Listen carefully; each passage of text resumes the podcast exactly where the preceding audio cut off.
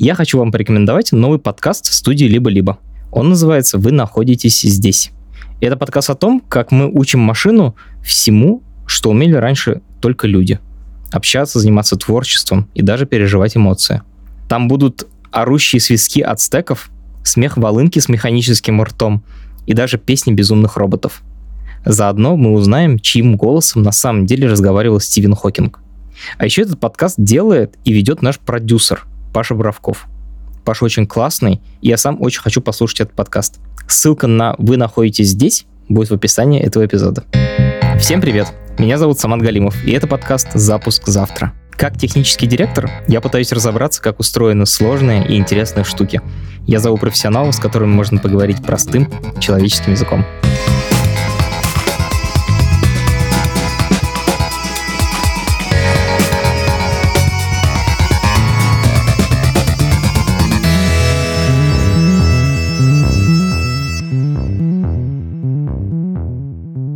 Сегодня у нас выпуск о блокчейне и криптовалютах.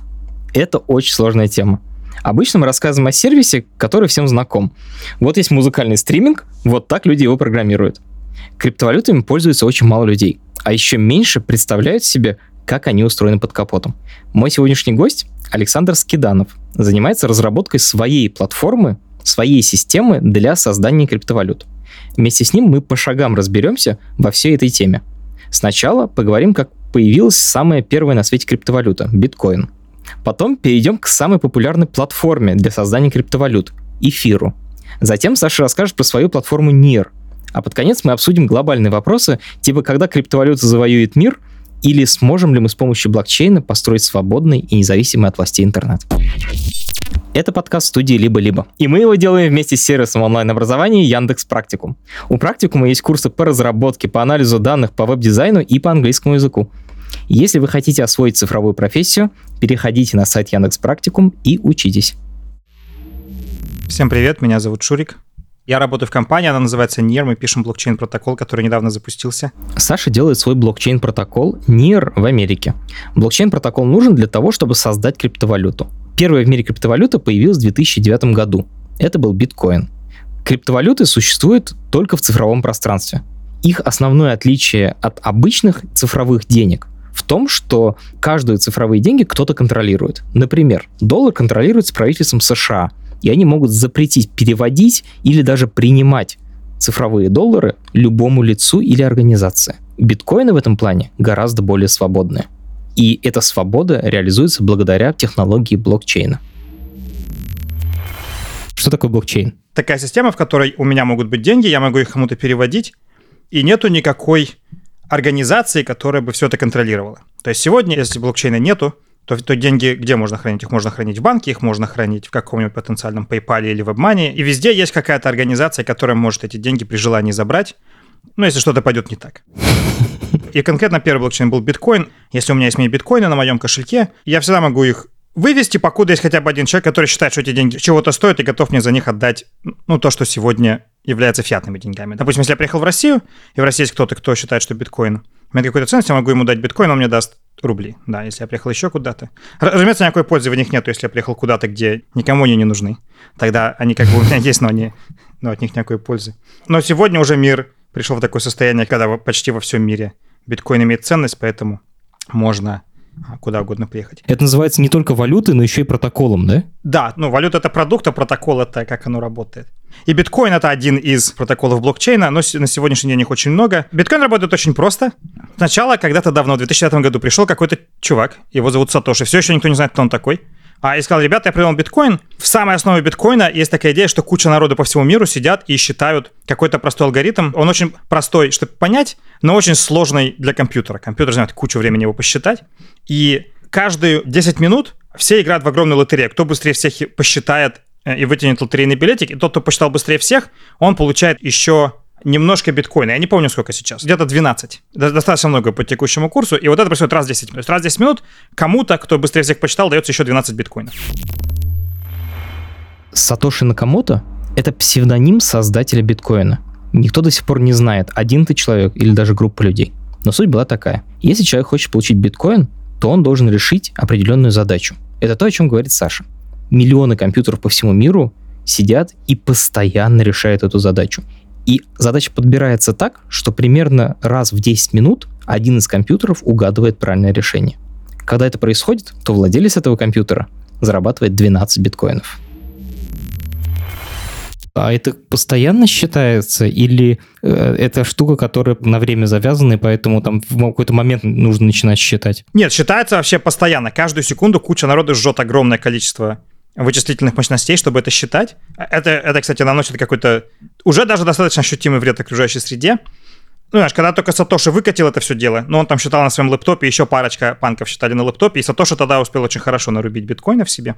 Сегодня люди считают уже на огромных фермах там из специально разработанного для этого железа. А что они считают? Они считают что-то совершенно бесполезное, это называется хэш-функция, они просто берут и считают хэш от следующего блока. Они пытаются произвести. Если ты представишь себе что ты ведешь бухгалтерию, у тебя есть просто книга, где записаны все переводы денег. Вот, и они раз в 10 минут добавляют несколько записей вот в эту книгу. Да, то есть биткоин это, грубо говоря, просто записи всех когда-либо сделанных переводов. Блок это группа переводов денег, которые они раз в 10 минут добавляют. И вот тот, кто смог добавить к этой группе, а, он и получает награду. И его задача сделать так, чтобы вот эта вот группа записей, чтобы ее хэш начинался с огромного количества нулей. Сейчас я попытаюсь за полторы минуты объяснить, как устроен блокчейн и как появляются биткоины. Это будут полторы минуты математики. Но закончится все 12 миллионами рублей. Приготовьтесь. Поехали. Биткоин построен на блокчейне. Блокчейн — это буквально цепочка блоков. Блок и чейн, цепочка по-английски. Каждый блок состоит из трех важных компонентов. Первый — это номер блока и ссылка на предыдущий блок. Ну, то есть то, за счет чего образуется цепочка. Второй это список переводов, которые хотят совершить владельцы биткоинов. Все эти переводы, перечисленные в блоке, совершатся ровно в тот момент, когда кто-то подберет третий важный компонент блока. Это специальное, очень большое число. Участники этого процесса перебирают миллиарды вариантов этого числа. В итоге число должно быть таким, что все три части блока вместе дают такую хэш-функцию, что у нее много нулей в начале. Тут нужно объяснить, что такое хэш-функция. Короче, хэш-функция — это отображение двух пространств, в котором первое пространство обладает гораздо большим мощностью, чем второе пространство, но при этом выполняется три условия. На самом деле, хэш-функция — это просто э, отпечаток, отпечаток информации. Так же, как отпечатки пальцев отличаются у разных людей, у каждого блока в блокчейне свой уникальный отпечаток. Также, как по отпечатку пальцев нельзя понять цвет глаз человека, по результату хэш-функции нельзя подобрать или угадать исходную информацию. В нашем случае третью часть блока. Тот, кто первым угадает подходящую третью часть, говорит о ней всем остальным. Те его проверяют, и счастливчик получает биткоин. По текущему курсу примерно на 12 миллионов рублей. Блокчейн — это децентрализованная система. Суть в том, что все переводы, вся информация о счетах публичная. И перед тем, как подтвердить информацию о переводе, каждый компьютер из сети проверяет ее независимо от остальных. Нельзя приписать себе много денег на счет, потому что все остальные компьютеры сети проверят это действие независимо. Саша, я правильно понимаю, что чем больше независимых майнеров, вот этих копателей, перебирателей, тем меньше вероятность, что они смогут договориться и сделать что-то плохое. То есть чем больше людей пользуются, тем более эта штука безопасна. Да, но тоже есть детали. В идеальном мире было бы, знаешь, миллионы людей по всему миру, которые ищут эти блоки. Ну и знаешь, и тебе нужно было бы пойти там и больше, чем половину из них, то есть там больше, чем 500 тысяч как-то подкупить для того, чтобы провести какую-то атаку. А, но, но не нужно путать, то есть ты сказал, чем больше людей пользуются, пользоваться биткоином это транзакции делать, да, это переводить деньги, это никак не влияет на безопасность, а на безопасность влияет именно майнинг, вот. И второе, что важно, важно не сколько людей, потому что может быть один человек, у которого знаешь, миллион вот этих специальных компьютеров, которые вычисляют хэши, а может быть еще 100 тысяч человек, у которых лэптоп дома. То есть людей много, но в реальности один человек находит все блоки. То есть важна вообще это не количество людей, а мощность вычислительная, которая у этих людей да, есть. Да, распределение мощности вычислительной между ними, да. А как сейчас реально? Реальность такова, что Сегодня люди, которые этим профессионально занимаются, они это делают, допустим, в Китае, где электричество очень дешевое, на очень специализированном железе. И обычному человеку такое железо и такую цену на электричество не достать, и ты просто не можешь выгодно для себя эти монетки майнить. Более того, количество нулей, которые нужно найти, настолько огромное, что для того, чтобы у тебя был шанс за всю свою жизнь, знаешь, найти хотя бы один блок, тебе нужно настолько сильно вложиться, что это становится нерентабельным. Что происходит вместо этого? Вместо этого люди сделали такие сервисы, которые называются пул. А, и идея пула в том, что я могу прийти с очень маленьким количеством вычислительной мощности. Я могу присоединиться к пулу и майнить. И пул будет от меня принимать блоки, у которых намного меньше нулей. Мгм. Знаешь, пул собирает огромное количество вот этих маленьких ребят. И рано или поздно кто-то из всей этой толпы найдет блок хороший. И пул этот блок сабмитит за всех, а потом эти 12 биткоинов распределяют между всеми а, пропорционально ихнему вкладу. И даже если в пуле много-много людей, все-таки пул имеет а, вес. Он, он- Владельца. Да, и, и он решает, что происходит. И люди, которые в пуле участвуют, все, что они могут сделать, это уйти из пула, если пул начинает что-то плохое делать. Но люди тоже, знаешь, 24-7 не, не следят за ним, да, то есть если они спят в это время, то какое-то время они продолжат свою числительную мощность туда под- засовывать. И сегодня ситуация такова, что в биткоине и в эфириуме, в двух самых популярных монетах, количество пулов, которые нужно подкупить, Чтобы, чтобы... завладеть больше, чем половины вычислительной мощности всего, э, всей сети, сколько? Оно в разное время колеблется между двумя и пятью. Подожди, подожди, то есть две или три группы людей владеют, по сути, всей сетью? Да, Офигеть. Так себе децентрализация. Ты вот сказал, что в Китае есть гигантские фермы вычислительные, биткоиновские именно, и что там электричество дешевое. Гигантские это сколько? Это типа комната, это дата-центр, это 10 дата-центров. О чем идет речь? Я точно не знаю, но исходя из каких-то видео, которые я видел, когда цены на биткоины падали, и они вывозили это железо на, на тележках, по-моему, у них там целые здания под это отведены. Но, но я тебе точно не скажу. Я помню, когда впервые услышал о биткоине, я жил в общаге недолгое время, и там у меня с товарищи у себя на компьютере прям майнили чего-то. Я тогда не знал, что значит майнить. Для меня все это было совершенно какая-то дикость. Но они тогда что-то намайнили. Там один или два биткоина у них, скорее всего, сейчас лежат в кошельках. Но тогда это делалось на обычных компьютерах. Ты сказал, что сейчас специализированное железо. Можешь про это пояснить, пожалуйста? Да, но аналогия очень простая. Представь себе, что ты идешь по лесу с другом, и вы встретили медведя, правильно? Тебе для того, чтобы выжить, тебе нужно твоего друга обогнать. Теперь представь себе, что ты идешь по лесу, ты идешь на ногах, а четверо твоих друзей едут на мотоциклах. Да, теперь тебе, что, тебе чтобы от этого же медведя а, не быть последним, тебе нужно быть на мотоцикле, правильно? Если через еще через год приходишь ты, а четверо твоих друзей уже на хайперлупе, который Илон Маск строит, то теперь тебе нужно еще быстрее убегать. То же самое в биткоине. Тебе нужно построить блок быстрее, чем остальные в сети. То есть ты соревнуешься не против какой-то абсолютной силы, ты соревнуешься против остальных людей в сети. И когда Сатоши пришел, а, ну, знаешь, все думали, что это какой-то панк просто, а, который там придумал какую-то траву, поэтому, конечно, он там на лэптопе майнил эти блоки, и еще, знаешь, там десяток людей во всем мире на своих лэптопах майнили эти блоки. У них там был просто процесс, который потреблял какие-то минимальные ресурсы. А сегодня, когда у тебя сеть стоит, сколько там она уже стоит? 100 миллиардов долларов, и 12 биткоина это достаточно ощутимые деньги, раз в 10 минут получать, то люди уже соревнуются на огромных фермах, и тебе тоже, чтобы против них соревноваться, нужно иметь достаточно большую ферму, чтобы, а, чтобы их выиграть. Количество биткоинов, которые появляются, постепенно уменьшается. И никогда не будет больше, чем 21 и сколько это нулей биткоинов. 21 миллион или 21 миллиард, я не помню. Но неважно. В общем, важно, что есть потолок. И выше потолка их никогда не будет. И что произойдет, когда потолок достигнется, это интересный вопрос, потому что изначальная идея Сатоши заключается в том, что а, когда ты создаешь блок, ты не только получаешь 12 биткоинов за то, что ты его создал, ты еще с каждого перевода ты получаешь небольшую копеечку. Ага. А, потому Такая что... комиссия, да, получается? Да, там есть комиссия, и комиссия играет две роли. Первая, а, она дает прибыль еще дополнительную майнерам, а вторая, это то, за счет чего ты можешь... В случае, когда гораздо больше людей хотят сделать переводы, чем влазят в блоки, в реальности биткоин может 7 транзакций в секунду да, провести. Это Сколько? очень мало. 7. 7 в секунду. 7 секунд Да, это очень мало. на весь мир. Да, на весь мир.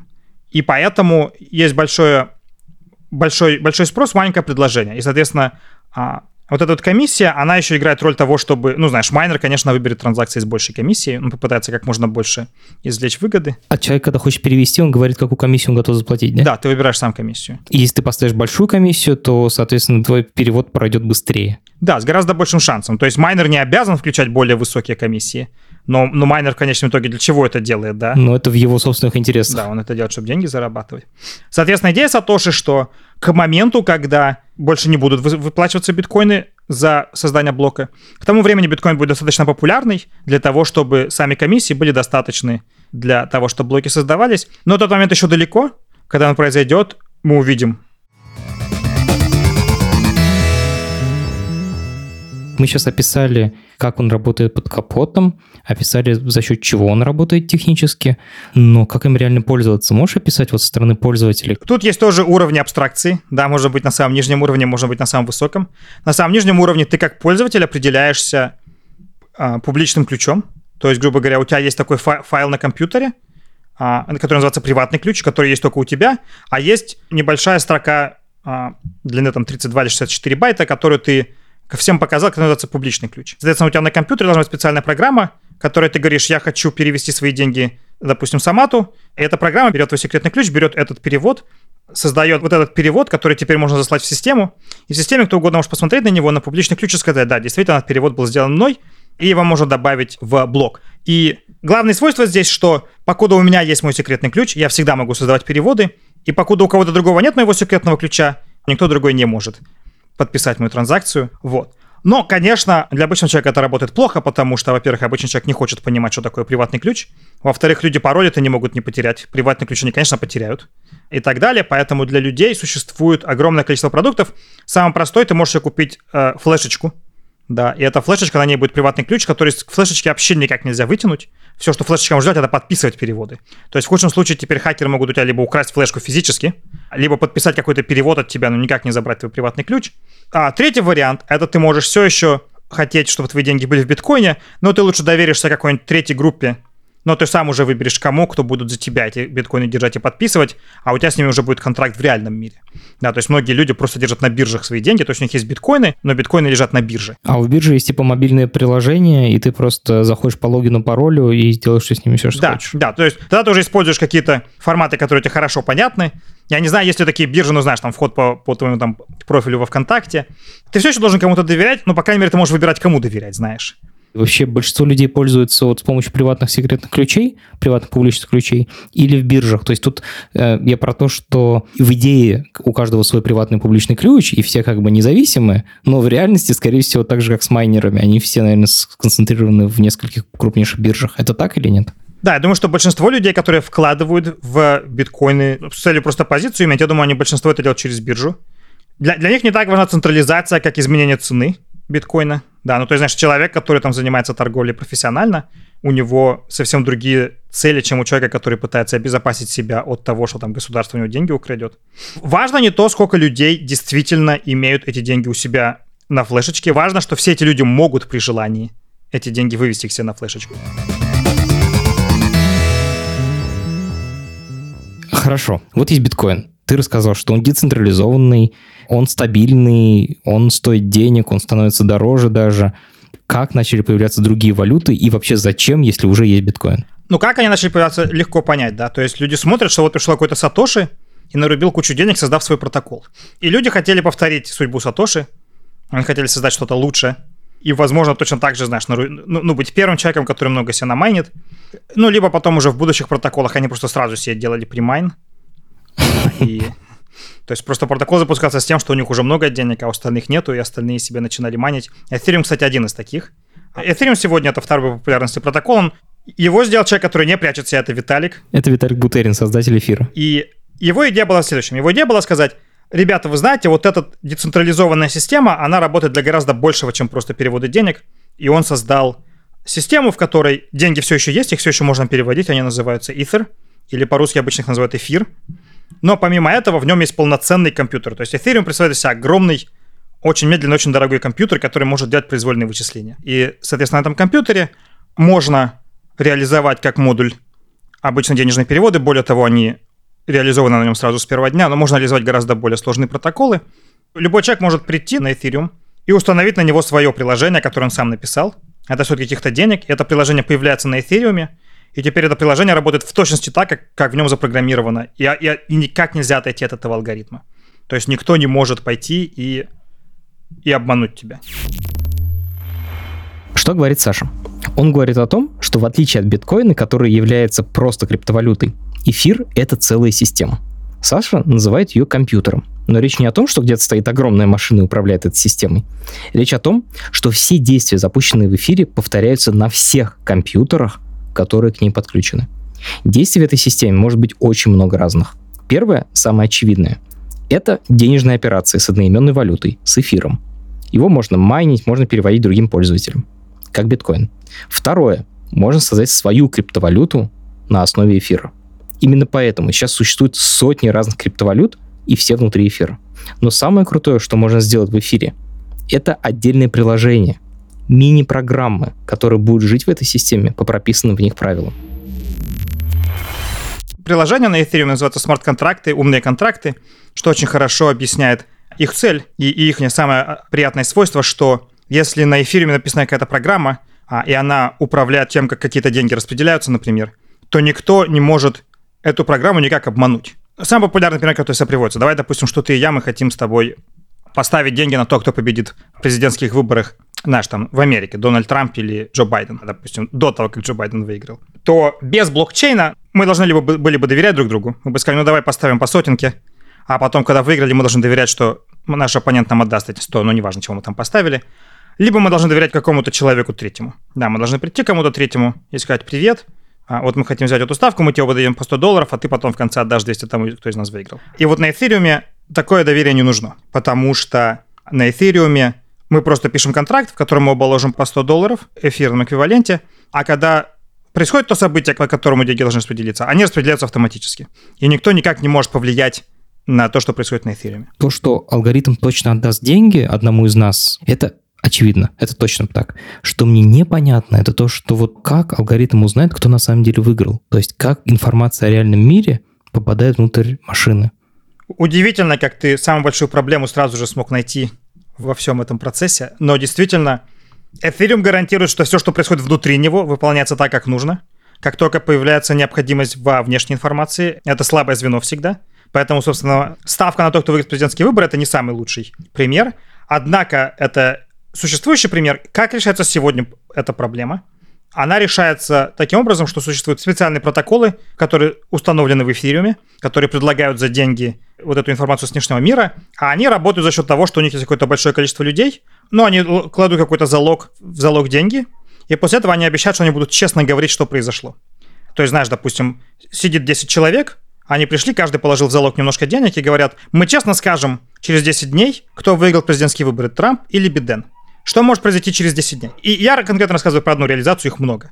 Но вот конкретно одна реализация, которая называется Ogre, ее идея в том, что через 10 дней может произойти одно из двух. Либо все 10 скажут, что выиграл один человек, да, ну или 9 из них скажут, что выиграл один человек, и в этом случае мы просто считаем, что это действительно то, что произошло.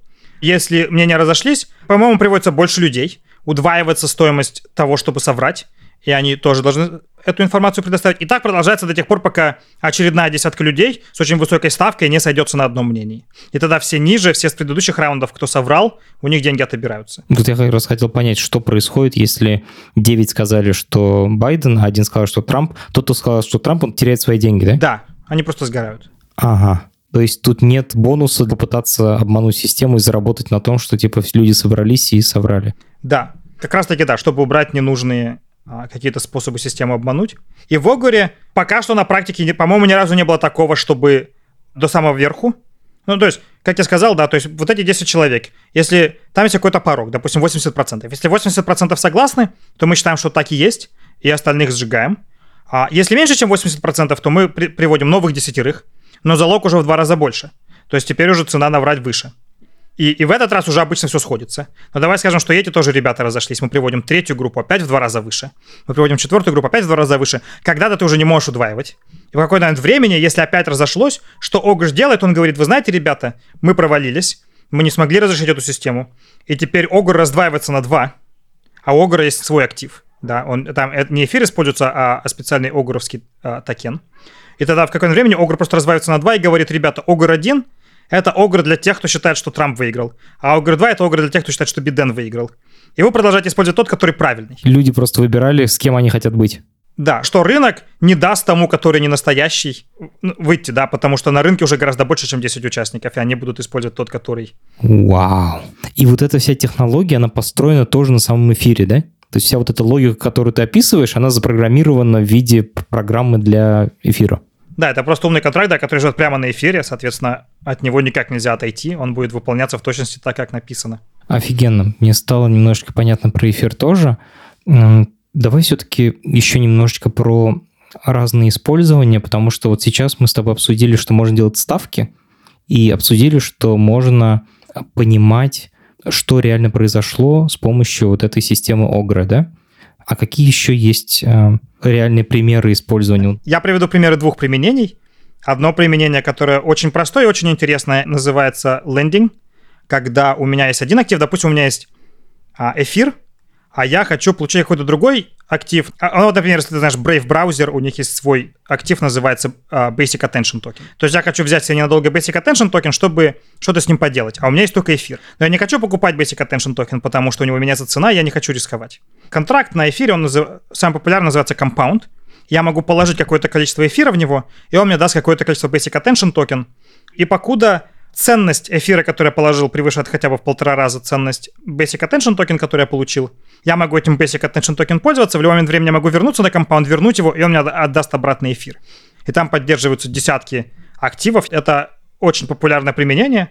И второе применение, которое я нахожу очень интересным, называется Stable Tokens. Его идея в следующем, что эфир и биткоин это все здорово, но их цена постоянно прыгает. И, допустим, знаешь, если я хочу платить зарплату, например, людям на блокчейне, Платить в эфире это плохая идея, потому что эфир прыгает туда-сюда. Гораздо сложнее обсуждать, сколько мы платим и так далее. Было бы здорово, если бы был актив, цена которого была бы привязана к активу, который в реальном мире существует, в частности, к доллару. Такие стейбл-токены появились очень рано. Первые стейбл-токены, они были полностью централизованные. Если какая-то организация, она говорит, ребята, мы делаем наш актив на эфириуме, и для каждого актива у нас есть один доллар в банке. Так же, как когда-то Соединенные Штаты говорили, что для каждого доллара у нас там есть, знаешь, немножко золота. Но это полностью централизованный актив, и ты зависишь от того, чтобы эта компания тебя не обманула. Так вот, оказывается, что ты можешь создать актив, цена которого ровно доллар, абсолютно децентрализована. А есть компания, называется MakerDAO. Вау-вау-вау, подожди, как это вообще? Да, это кажется невозможным, да, кажется, что ты же не можешь... Ну, тебе же надо гарантировать, что у тебя реально есть деньги на счету. Да, то есть это звучит невозможно, потому что это значит, что ты можешь как-то влиять на рынок, ты как-то можешь влиять на то, что этот актив не уйдет выше или ниже одного доллара, при том, что в реальности нигде в банке не лежит настоящий доллар. Вот, я вообще не представляю, как можно это сделать, если реально доллар в банке не лежит. Идея не очень сложная и очень интересная, и, и работает это примерно так, что этот актив, он называется DAI, DAI. Я не знаю, что это обозначает, это аббревиатура какая-то. И работает примерно так, что я прихожу и говорю, я хочу DAI, я хочу вот этот токен, который стоит ровно 1 доллар. А у меня есть эфир.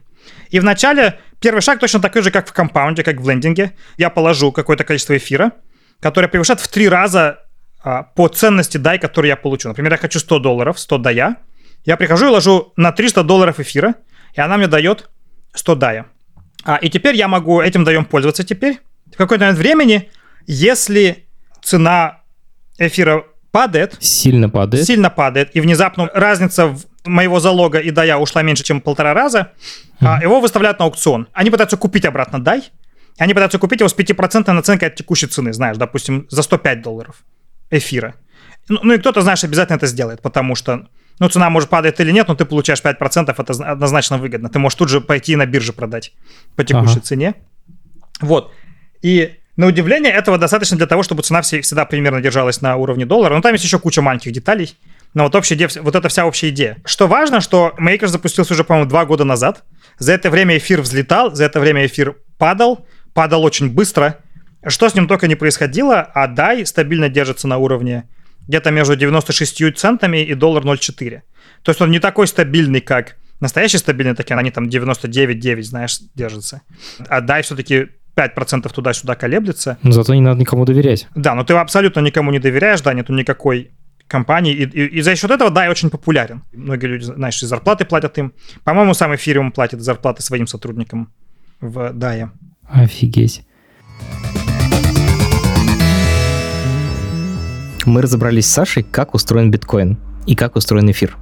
Принципиальная разница между биткоином и эфиром в том, что эфир — это сразу и криптовалюта, и движок для криптовалют и распределенных вычислений. Этот движок сделан на блокчейне. И значит, на эфире можно программировать приложение, которое не подконтрольно кому-то одному. Смысл блокчейна в том, что это децентрализованная система. Все друг друга контролируют. Получается такая тотальная видимость. Но эфир сегодня — это не единственная такая децентрализованная система. Компания Саши, NIR, создала аналог сразу и криптовалюту NIR, и свой движок для криптовалют. Так, Саш, ты мне объяснил, как устроен биткоин и зачем нужен эфир. Ну, ты сейчас делаешь сам криптовалюту. Зачем? Как бы уже есть биткоин, уже есть эфир, как бы что дальше происходит? Есть несколько причин, почему можно делать новую криптовалюту. Я назову две. Первая причина, что вот этот подход, который мы с тобой обсуждали, когда огромное количество людей во всем мире одновременно считают хэши, он достаточно вредный для, для окружающей среды. Уже достаточно давно люди придумали, как тратя намного меньшее количество вычислительных ресурсов, который называется Proof of Stake. Мы его сами не придумали, его придумали задолго до нас. В общем, почти все протоколы, которые появились за последние там несколько лет, они почти все Proof of Stake. То есть это одно из направлений, почему можно было бы делать новый протокол. Прости, Саш, пока ты не убежал дальше, я хочу разобраться с этим Proof of Stake, потому что это дико интересно. Существует два основных алгоритма, по которым работает блокчейн. Первый из них — Proof of Work. Мы его обсуждали в начале эпизода, хотя и не называли по имени. Вот это вот вычисление хэш-функции для блоков — это и есть та самая работа, work. Суть этого алгоритма Proof of Work в том, чтобы один человек не мог соврать, чтобы то, что правда, а что нет, решало большинство. В случае Proof of Work большинство доказывает, что оно является большинством за счет выполнения бессмысленной, по сути, работы. Вычисление этой хэш-функции. Proof of Stake — другой алгоритм. В нем не нужно греть атмосферу, вычисляя ненужные никому хэш-функции. В нем достаточно внести залог очень крупную сумму в криптовалюте, после которой ты получаешь право голоса. Ты можешь голосовать за то, что правда, а что нет. Ты получаешь право подписывать, то есть, по сути, создавать новые блоки. Идея в том, что человек, внесший залог, рискует двумя способами. Во-первых, если он подпишет нелегитимный блок, то алгоритм устроен так, что его залог сгорит, а это очень большие суммы. Во-вторых, если участники этого клуба людей, которые имеют право подписывать новые блоки, начнут действовать не по правилам, то сама стоимость криптовалюты упадет, и эти люди потеряют свои деньги.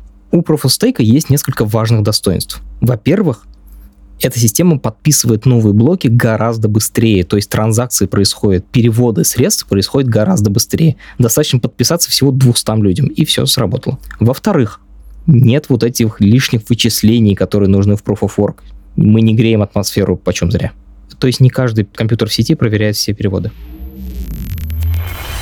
Получается, крутость твоего протокола, вот, на котором ты работаешь, НИР, он как минимум в том, что не нужно теперь сжигать электричество для того, чтобы перебирать бессмысленные хэши, а можно просто договориться нескольким богатым людям. Да, однако у Proof of Stake есть очень большие недостатки, было бы неправильным их не назвать. Первый недостаток, что Proof of Stake гарантирует безопасность только до тех пор, пока этот залог все еще в залоге. В какое-то время, конечно, человек должен мочь забрать свой залог. Да, если ты подумаешь, какой-нибудь блок, который был подписан год назад, залог людей, которые год назад подписали, с большим шансом уже давным-давно ушел. И теперь ты можешь просто пойти к людям, которые год назад создали блок, купить их ключики и попытаться историю переписать с год назад до сегодня. То есть это одна уязвимость, это называется long range attack, по-русски, наверное, будет что-нибудь вроде... Долгосрочная атака. Да, долгосрочная атака. Существуют какие-то способы их там более-менее обойти, но, но фундаментально это проблема, которая есть у Proof of Stake, нет у Proof of Work. А вторая фундаментальная проблема, такая философская, что в Proof of Work тебе не нужно ничего разрешения. Ты пошел, ты купил компьютер, ты начал майнить блок. А, а тут а эти богатые люди могут сказать, я не буду подписывать блок, потому что тут плохой человек тоже свою транзакцию засунул, вообще выкину эту транзакцию, подпишу без нее. Да, а здесь для того, чтобы войти в Proof of Stake, те, ну, чтобы получить эту привилегированную роль подписывать блоки, тебе нужно разрешение от сегодняшних ребят. Если об этом думать, то можно увидеть, что это очень сложно для этих привилегированных людей тебя как-то отрезать, но фундаментально на философском уровне э, э, это все-таки очень большая разница между тем, что кто угодно может прийти и майнить, или что ты должен, знаешь, войти вот в эту группу. С помощью Proof of Stake мы возвращаемся к ситуации, когда самые богатые люди опять имеют власть. Почти что. В идеале мы бы хотели этого избежать. Да, то есть в идеале мы бы хотели, чтобы огромное количество людей во всем мире с примерно равным вкладом могли а, этим управлять. Но, к сожалению, по крайней мере сегодня, как избежать плютократии непонятно, потому что даже в биткоине, если ты подумаешь, эти три пула, которые контролируют... А, они тоже имеют власть, получается. Да. Потому что они купили самый мощный процессор. Да, они купили самое мощное железо, да, или привлекли самых сильных людей. Очень похоже, очень похожи риски Теоретически они очень сильно отличаются Proof of Stake и Proof of Work. На практике все примерно сводится к одному и тому же, да, что плютократия неизбежна, а и пулинг неизбежен. По крайней мере, в современном мире. Возможно, люди придумают, как это все обойти. Потому что тебе все равно надо опираться на какое-то доверие, а доверие почти всегда ассоциируется с деньгами и властью. Да, и на практике то, что мы получаем от Proof of Stake, очень сильно а, обходит вот эти философские минусы. Да, потому что что мы получаем? Мы получаем, что у тебя 3 секунды, да, теперь транзакция занимает, а не час. И что ты не жжешь ресурсы, поэтому Proof of Stake сегодня гораздо более популярен в новых протоколах. Почти не появлялось Proof of Work протоколов в последнее время. Какие-то все еще, конечно, появляются, но намного меньше. Ага. Вот, это, это одна часть того, что мы делаем в NIR, но NIR в этом не уникален. Как я сказал, протоколов, которые сегодня реализуют Proof of Stake, огромное количество. NIR далеко не первый, далеко не самый популярный среди них. Но у них у всех, почти у всех, за очень редкими исключениями, NIR — это одно, одно из них, а, есть фундаментальная проблема, которую мы особо сильно не обсуждали и закапываться не будем, но а, у это них есть такое... Фундам... транзакций, да? Да, это количество транзакций в секунду, и оно ограничено тем, сколько одна машина в сети средняя может транзакции выполнить. Потому что в конечном итоге все протоколы реализованы так, что каждый компьютер сети, включ... те, которые майнят, те, которые просто проверяют транзакции, те, которые биржи держат, те, которые люди просто так держат, каждый компьютер сети должен выполнить каждую транзакцию, которая через сеть проходит. И это, э, это фундаментально важно для надежности сети. Что если все не выполняют, то надежность проседает. Сейчас пытаюсь объяснить для мамы. Аналогия такая, что тебе нужно посмотреть всю бухгалтерскую книгу сверху донизу для того, чтобы ее подтвердить. Окей. Да, ну вот очень простой пример, да. Представьте, что я говорю, сама давайте переведу 100 долларов. Или там, ну знаешь, один биточек. Один биточек лучше, чем 100 долларов. Да, намного.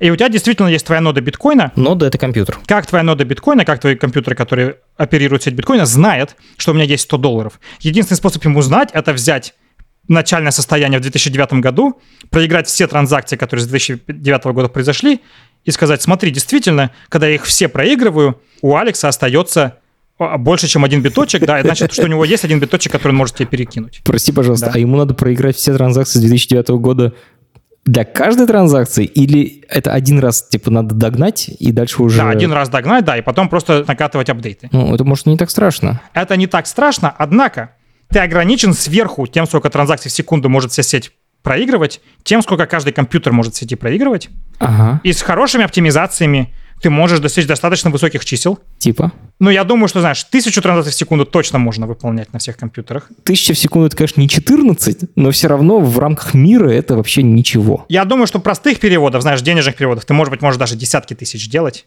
Ага. И в рамках мира это даже становится более-менее адекватным. Но все еще, знаешь, для, для будущего, в котором ты хочешь, чтобы люди там могли, знаешь, микротранзакции повсюду делать. Ты хочешь гораздо больше, угу. но и эфириум, и мы, мы строим такую технологию, которая называется шардинг. Идея которой в том, что не каждая нода в сети проверяет каждую транзакцию. И для того, чтобы это сделать, и при этом сохранить адекватный уровень надежности, это очень сложно, потому что если у тебя каждую транзакцию проверяют только под множество нод, то количество участников, которых нужно подкупить теперь, чтобы протолкнуть транзакцию. Делится на количество этих шардов как раз. Да, если это реализовать наивно. И вот как ага. взять не наивно, как взять так, чтобы твоя надежность была примерно такой же, как без шардинга, это достаточно сложно. И где-то два года назад было вообще по нулям в плане прогресса в этом направлении. Вот последние два года мы, Ethereum 2, который они пишут, он тоже реализует шардинг, и еще несколько протоколов, Polkadot и так далее. Вот мы все вместе работали над тем, чтобы решить все проблемы, которые там есть. К сегодняшнему дню они почти все решены. И вот не реализует шардинг, почти сегодня. То есть то, что сегодня у нас запущено, там шардинг реализован, но выключен. Я правильно понимаю, что включив шардинг, ты можешь делать столько транзакций, сколько душа пожелает? Почти что да. То есть наш сегодняшний дизайн все-таки имеет ограничения сверху. То есть то, как мы сегодня реализовали, возможно, скалируется где-то до 100 шардов. И каждый шард сегодня, как у нас реализован, поддерживает ну где-то тысячу транзакций. То есть мы можем до 100 тысяч дойти, но и то, и другое имеет огромный простор для улучшений. Теперь у меня остались очень интересные вопросы. Во-первых, правда ли, что во всех блокчейнах всегда можно посмотреть, куда, когда тратились деньги? То есть это полностью прозрачная экономика с точки зрения того, что всегда можно увидеть, кто на что потратил деньги. В большинстве да, однако это решаемая проблема, а, и существует, ну, по меньшей мере, две семьи решений, одна из которых лучше, чем другая, поэтому мы только ее упомянем. Есть такая валюта, называется Zcash, в которой ты можешь переводить деньги так, что абсолютно нельзя сказать вообще ничего про то, кто кому переводит. Причем не только сказать, но ты даже не можешь там сузить круг подозреваемых. Весь блокчейн, мне казалось, основывается на той идее, что у тебя хранится история того, кто кому чего перевел. Эта история Да. публичная, такая база данных, такая открытая, но при этом безопасная. В Zcash вообще ничего нельзя сказать про никто переводит, нисколько никому, однако все остальные гарантии блокчейна сохраняются. То есть если я Охренеть. тебе перевожу деньги, ты сам можешь сказать, что они у меня есть. И ты можешь подтвердить? Да, ты можешь это подтвердить с помощью очень сложной криптографии, без того, чтобы знать реально у кого сколько денег. Вот. Офигеть. И тут приходит интересный момент, что поскольку Ethereum или NIR или все другие протоколы — это компьютер, Ага. на, на поверх этого компьютера можно реализовать Zcash. Ты прямо внутри эфириума можешь переводить деньги, используя приватные транзакции. Единственное, что важно, чтобы ты был не один. Если два человека перевели и два человека получили, ну, у тебя не очень много вариантов, кто кому и, и сколько перевел. И вот важно, чтобы нельзя было входы и выходы сопоставить. Это работает, если их много. Второй мой вопрос, он тоже про деньги, точнее про публичность. Говоря на чистоту, э, сейчас криптовалюта, насколько я понимаю, используется для двух вещей. Первое — это чтобы хранить бабки. Второе — это чтобы покупать наркоту и всякие другие запрещенные вещи. Смущает ли тебя вот этот второй аспект? Делаешь ли ты что-то как владелец такого протокола для того, чтобы это не происходило? Вообще, как ты к этому относишься? Ну, кстати, на практике криптовалюты используются для гораздо большего количества вещей. Они очень много применяются для того, чтобы в другие страны деньги отправлять, например. Типа в Иран и в Северную Корею? Ну, даже в России. Мы в хорошей компании, да? Если я хочу из Штатов перевести в Россию деньги, э, это не очень легко, знаешь. Мне гораздо проще перевести человеку эфир или биточек, если у него есть способ вывести их, да, в России. Вот ты мне сейчас пришлешь НИР, например, да? И что потом с ним как бы мне сделать? Смотря где ты. А, конкретно NIR можно выводить, по-моему, только через три биржи сегодня. Binance, Huobi и OKX. Ага. Binance и Huobi достаточно большие глобальные, то есть в большинстве мест на планете ты можешь себе легко завести Binance аккаунт и выводить через него. А что значит, подожди, я завел себе аккаунт, я потом просто ввожу номер банковской карты, и мне прям на карточку, что ли, падают деньги? Да, да, это биржа, ты в этой бирже можешь поменять NIR на доллары. В Европе это работает, в Америке, к сожалению, нет. В Америке мне сложнее выводить NIR, но не так часто эта необходимость возникает. Но если ты посмотришь, например, на эфириум или на биткоин, Мгм. то их выводить невероятно легко, потому что, ну, знаешь, они гораздо популярнее, у них гораздо больше а, есть необходимость в этом. Соответственно, с, с ростом NIR, как экосистемы, вариантов тоже будет становиться гораздо больше. Что ты думаешь о нелегальных транзакциях, которые реально такие стрёмные довольно? Детское порно, там вот это все. Это очень сложный вопрос, и в целом у нас сегодня нет решений, и фундаментально эти решения очень сложны. Как только ты входишь в мир приватных транзакций, ты полностью отдаешь любой контроль над тем, что эти деньги не будут применяться для платы за, за детскую порнографию, потому что ты просто не видишь, куда они идут. У тебя нет никакой возможности их проследить. У вас приватные транзакции — это не дефолт, да? Нет, у нас все транзакции видны, но мы никак не можем предотвратить людей от того, чтобы они Запрогали это сами. да, запрогали это и установили как контракт. Если мы с тобой, знаешь, пытаемся прямо сейчас взять мозговой штурм, да, как бы мы с тобой предотвратили, чтобы деньги уходили террористам, кажется, что знаешь, что протокол, люди, в котором говорят, мы точно не хотим, чтобы этот протокол использовался во зло, Мгм. знаешь, они должны противодействовать тому, чтобы в них появились приватные транзакции для начала, да, потому что как только они появятся, ты теряешь любой контроль. Ну, ты не знаешь для конкретного аккаунта, знаешь, он принадлежит террористам или нет. То есть, возможно, ты теперь хочешь какой-то какой-то убедиться. протокол, в котором люди должны себя как-то выдать и так далее. То есть, к сожалению, как только ты начинаешь в эту сторону идти, ты сразу начинаешь отдавать очень много свободы. За непонятно какой объем пользы. Да, сегодня, я думаю, эта проблема совершенно нерешенная. И у меня нету идей, как можно совместить а, адекватный уровень свободы и независимости и, и адекватный уровень противодействия плохим применением. Вот ты рассказал про протокол, в котором мы типа определяем, что на самом деле произошло, кто выиграл на выборах. А есть ли применение блокчейна как технологии, которые ну, совсем другие? Да, я тебе расскажу про одно применение. То вообще, почему я пришел в блокчейн, почему я пишу NIR. Я гораздо меньше переживаю за деньги, и мне кажется, что деньги решили бы и без нас.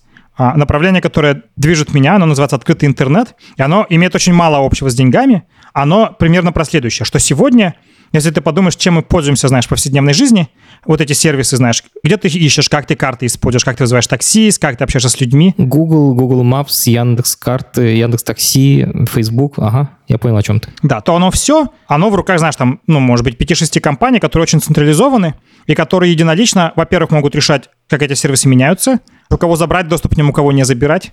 И это одна проблема. Вторая проблема, что они сейчас собирают огромное количество данных про нас, а, и эти данные используются очень непрозрачным способом, очень часто так, как мы бы не хотели, чтобы они использовались, если бы мы знали. Мгм. И, и вот это все по совокупности, оно имеет очень большое количество проблем. Кажется, что вот этот вектор движения, он, он уже сегодня плохой, но то, куда мы движемся, оно будет все хуже и хуже, и в конечном итоге мы закончим в таком, знаешь, эпизоде черного зеркала рано или поздно, если это все не, не остановить. И если начинать думать, как это остановить, то это очень сложно, конечно, с точки зрения социологической, в том плане, что даже если бы мы написали лучший сервис, который не собирает данные, а, очень сложно конкурировать с гигантами, да. Но даже если а, пока эту проблему отложить в сторону, даже просто написать эти сервисы так, чтобы не было централизованной организации, которая контролирует, ужасно сложно, почти невозможно. И можно написать экосистему, инфраструктуру, которой можно было бы строить открытый интернет. И вот эта инфраструктура, она невозможна без того, чтобы у нее на самом нижнем уровне был блокчейн. И поверх него можно построить уже инфраструктуру, экосистему, которая позволила бы построить открытый интернет, и начать эту ситуацию исправлять. Мне, если честно, как бы идейно, философски понятно, а то, о чем ты говоришь, децентрализованные сервисы, в котором каждый владеет своими данными, они не хранятся на серверах корпорации, а даже если хранятся, то корпорация ими, по сути, не владеет и отобрать тебя не может. Ну, окей, у нас есть блокчейн, в нем умеем хранить информацию и что-то считать очень медленно как из этого можно построить? Там очень много аспектов. А, ну, давай покроем какие-нибудь простые, как пример того, как это работает, да. Села компания ребят и решила написать приложение. В конечном итоге им нужно две вещи. Им нужно а, а, где-то это приложение развернуть, то есть им нужен сервер, а им нужно где-то хранить данные пользователей, им нужна база данных, да. И сегодня и то, и другое возможно только в централизованном виде. Ты поднимешь сам где-то сервер на облаке или на Хедзнере или у себя в гараже, и, соответственно, ты контролируешь все вычисления. И ты поднимешь базу данных, которая тоже будет где-то твоей. Всегда будет кто-то, кто держит базу данных, всегда будет кто-то, кто держит сервис. То есть первый шаг, который нужно сделать, это нужно создать экосистему, в которой можно децентрализованно развернуть приложение, и где можно Вау. децентрализованно хранить данные. То есть ты говоришь о том, что просто пропадает место вообще, где это приложение запущено, и, и там, где данные хранятся. Типа есть просто пространство вычислительное, в которое ты что-то закидываешь, и оно там само работает. И ты уже потом его не можешь убить. И на каком-то уровне блокчейн в точности это и делает. Если ты развернул смарт-контракт на эфириуме, он не принадлежит никому. Но блокчейн совершенно сам по себе не применим для этой задачи, потому что даже блокчейн с шардингом, как NIR, все еще на порядке дороже, чем допустимо ну, знаешь, там Инстаграм обрабатывает там 4 миллиарда лайков там за единицу времени. Сколько бы у тебя не было шардов, 4 миллиарда транзакций, я не помню, за какую единицу времени, да. Вот, но, но ты никогда такое количество не обработаешь. То есть тебе нужен какой-то фундаментально другой протокол. И вот я над этим думал уже, знаешь, там годы.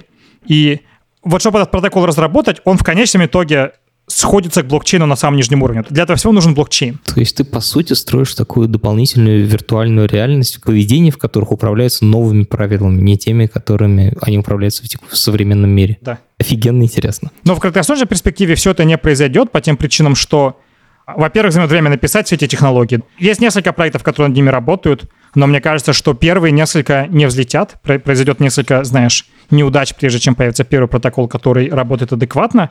То есть уйдет время его реализовать, уйдет время, пока люди поверх него напишут сервисы, уйдет время, пока эти сервисы, знаешь, даже получат какой-то призрачный шанс конкурировать с гигантами сегодня. Там декада — это очень оптимистичный прогноз, когда мы можем видеть что что-то будет переламываться. То, что ты рассказываешь, ну, у меня мурашки по телу, потому что ты говоришь не о прекрасной там России будущего, в которой менты перестанут людей пытать, а ты говоришь о прекрасном мире будущего, в котором вообще будет все по-другому устроено.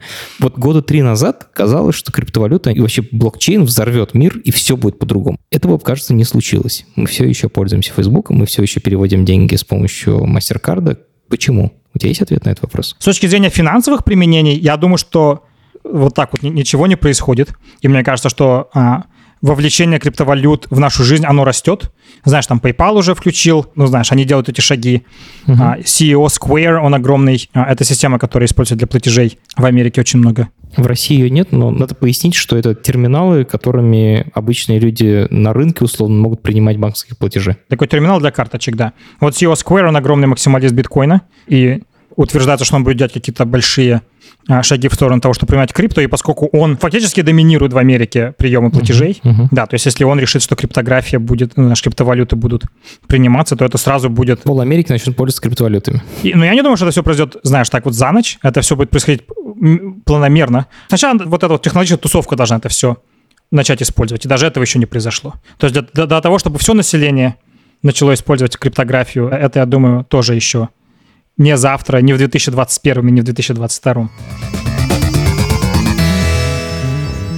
У нас есть жанр, когда я спрашиваю гостей, что ты читаешь в интернете.